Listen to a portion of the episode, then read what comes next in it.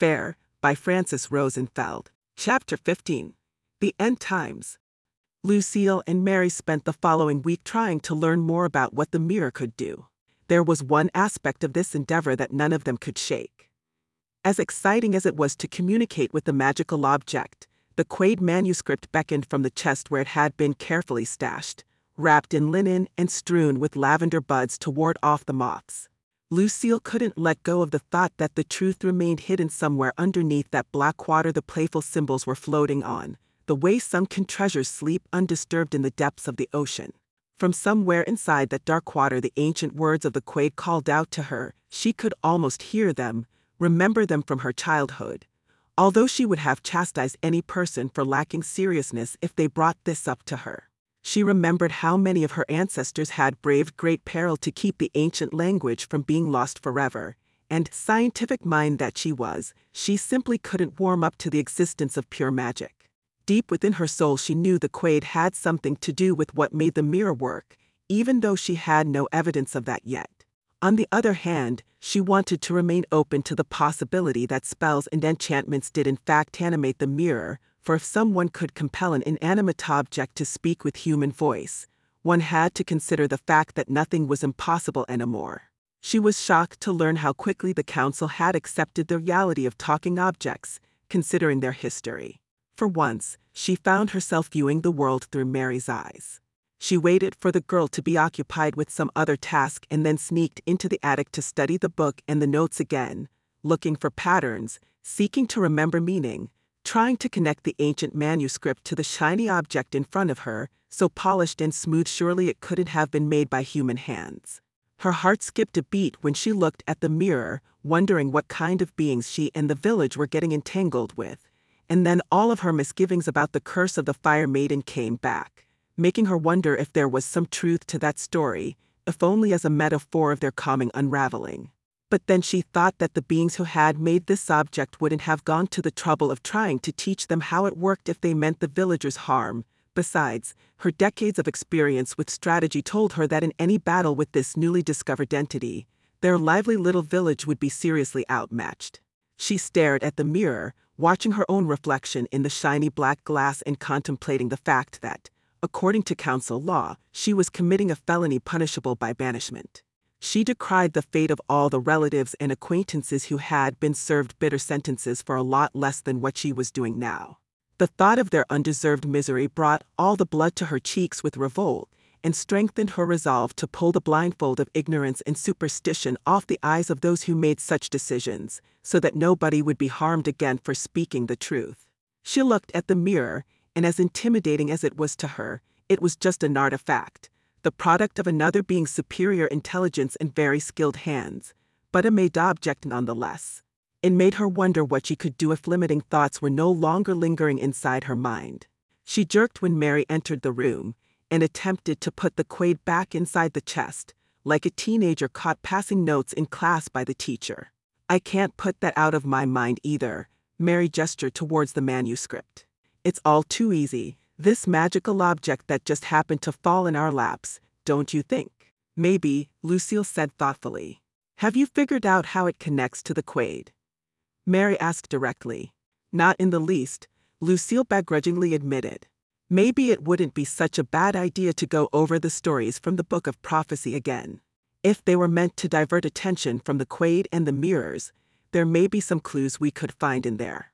At least it is written in a language we understand, the girl suggested, and Lucille had to admit her niece still had the ability to give her the creeps with her irreverence towards the sacred texts, even as the truth stared them in the face. Lucille wondered what kind of inherited traits encouraged Mary to stray so far from the straight and narrow, given her own efforts to guide and teach her the village traditions the best she knew how. This is too much for me, Mary. Could you dial down the scientific approach a little bit? Better yet, why don't you do the research yourself? It would be hard for me not to be biased, she finally answered. Mary hesitated a little. Well, for instance, we could start with the fact that my eyes can, um, do things, she started euphemistically.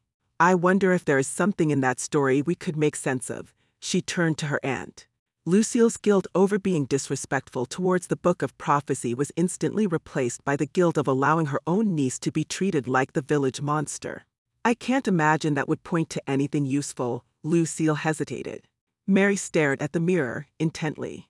The mirror did nothing. Yet, probably not. Next. The blood, the girl said, her green eyes still gleaming rebelliously. Don't drag me into this, Mary. Black mirror or not, the council will still have us out of the village by sundown if we get involved in blood magic. She said, in a definitive tone. But, Mary tried to protest. Enough, girl. There are limits. Lucille ended the conversation.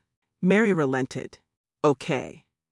How about that story where I'm able, with a single touch of my finger, to preserve my own reflection inside the mirror and then bring it back to do my bidding at will?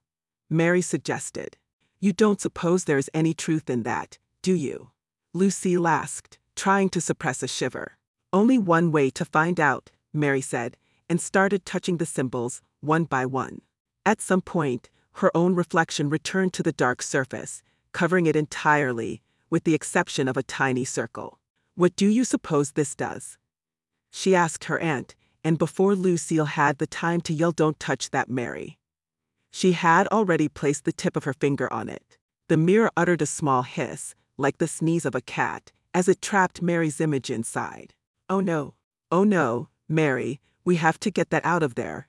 Do you have any idea what the council will do to me if I show up to the next meeting with your image inside the mirror? Lucille panicked. Why did you have to touch that symbol? How do we know what's going to happen now? This is bad, we have to remove your likeness from the insides of this thing right now. But how, Aunt? I don't even know how I made it happen. Mary asked, innocently. That's precisely the problem. Whatever you do, don't touch that symbol again.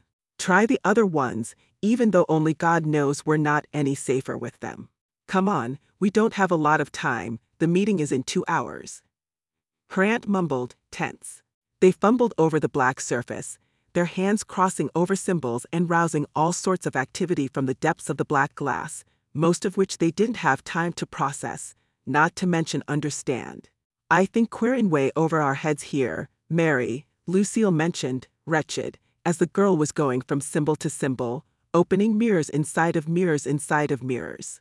Inside the last one, they instantly recognized the now familiar old language, even in the guise of a tiny symbol.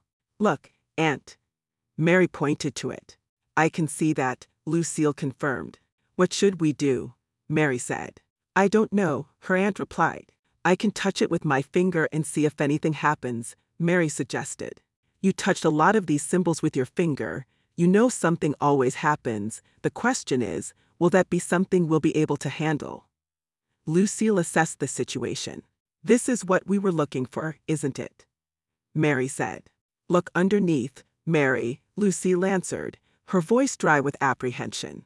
It offers to show us the source, Mary shivered. The book of prophecy says that if the fire maiden finds her way back to the source, it would start the undoing of the world. Does it specifically mention if the end times happen before or after you touch that symbol? Lucille asked. No, Mary replied. Because we may already be doomed, Lucille noticed calmly. What on earth just happened? she shouted, pointing to the mirror. The message had disappeared, and as it did, another mirror opened up, displaying on its glimmering surface the ancient words of the Que'd, etched with crystal clarity.